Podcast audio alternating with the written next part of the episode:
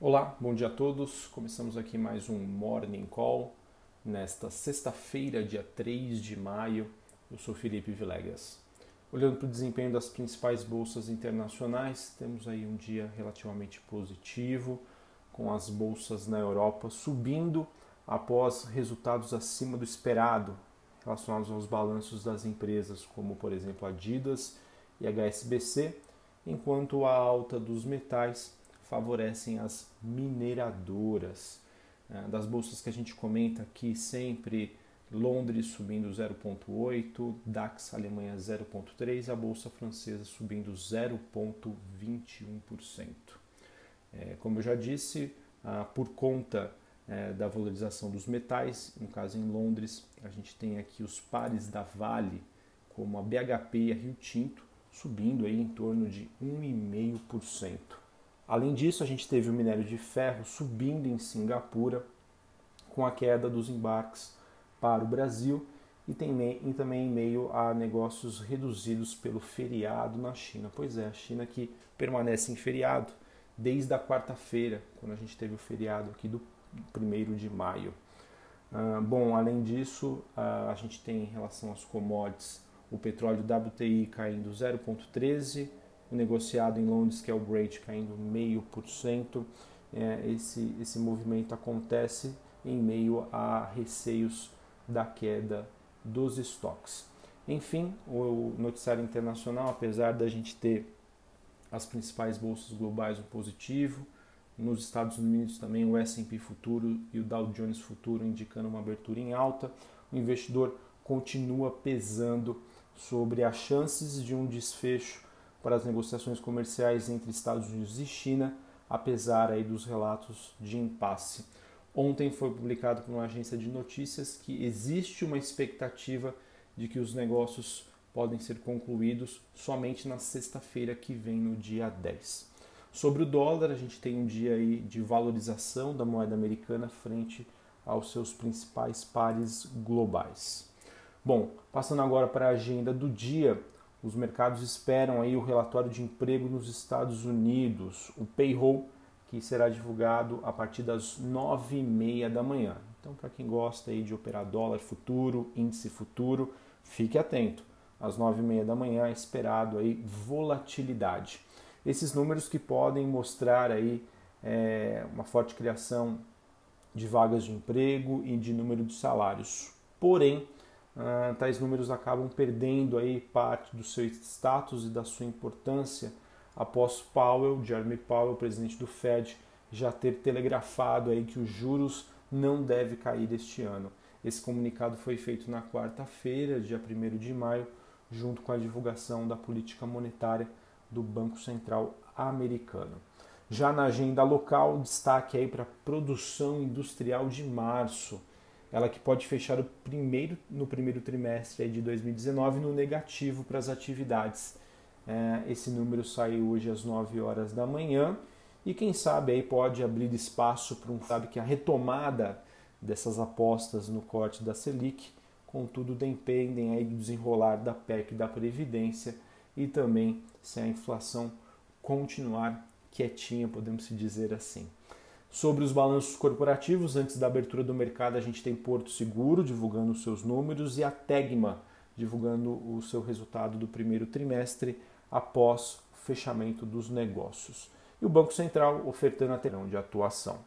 Já no noticiário político, poucos destaques, né? agenda bastante esvaziada por conta do feriado, então não tivemos nenhuma evolução lá em Brasília, mas Bolsonaro disse em entrevista que há interesse de líderes em aprovar a reforma da Previdência o mais rápido possível, citando inclusive o relato de Rodrigo Maia.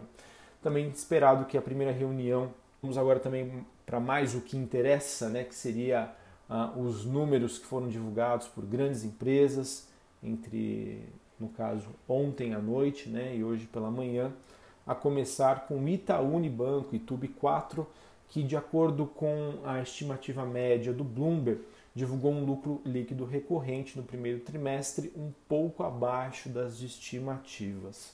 Ah, o Itaú Unibanco, que além disso é, acabou é, reduzindo né, a previsão de um aumento das despesas administrativas, mas também das receitas com tarifas e serviços para 2019, indicando que deve repetir neste ano o roteiro dos últimos anos, com lucro sendo apoiado por uma redução de custos. O maior banco privado da América Latina acabou então revisando nesta quinta-feira, né, que a gente chama aí de despesas não decorrentes de juros. Tá? Além disso, o banco classificou o desempenho é, nesse quesito como principal destaque positivo para o período.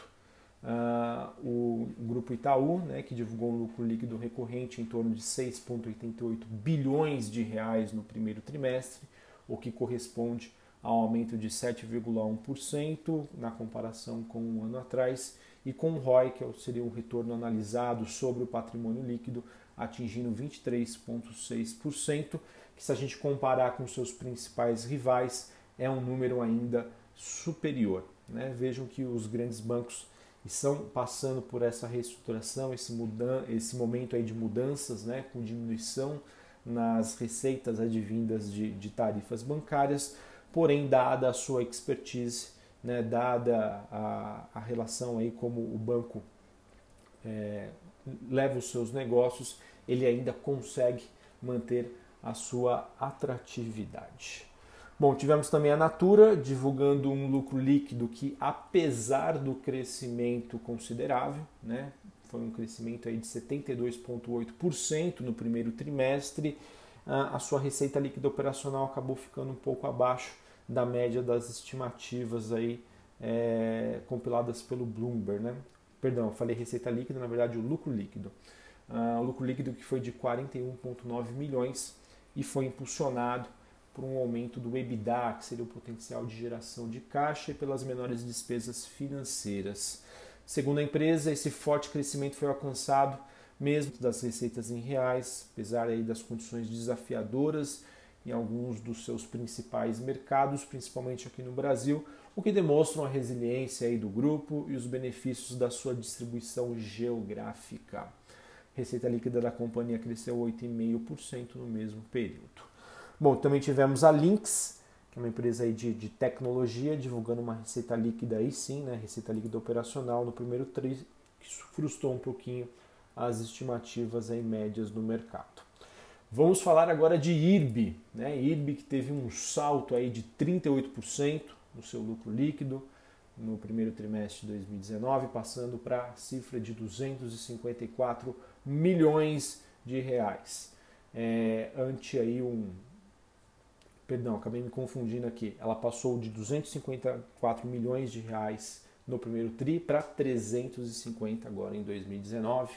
Esse resultado que decorre aí do crescimento dos prêmios emitidos, do avanço aí no prêmio de ganhos e também no crescimento do resultado do underwriting, ou seja, da maior eficiência aí com a redução do índice de despesas administrativas e também de um bom resultado financeiro. Além disso, a diretoria executiva acabou deliberando nesta quinta-feira a retomada da divulgação das projeções financeiras para o ano de 2019, mantendo exatamente os mesmos indicadores que foram aprovados pelo Conselho e já teriam sido divulgados no dia 7 de fevereiro. Enfim, a empresa prevê um crescimento entre 17% a 24% do total de prêmios emitidos em relação ao ano passado e o índice combinado ampliado do ano deve ficar entre 69% até 73%. Enfim, a, no caso aí a IRB continua divulgando um resultado bastante forte, continua obviamente sendo um dos destaques é, em termos aí de empresas que têm ações negociadas em bolsa. Vamos ficar de olho também aí, a, a gente tem noticiário sobre a Via Varejo, ela que propôs o fim da cláusula, de cláusula sobre vendas da companhia, isso pode mexer aí com a cotação do ativo. E a gente também teve a TOTUS, que se manifestou que estaria preparando uma oferta de ações de até um bilhão de reais. A TOTUS diz que tem intenções de captar recursos com o objetivo né, de melhor execução dos seus planos de negócio, incluindo também é, o que inclui então essa possibilidade de oferta pública de ações com o objetivo de captação de até um bi de real.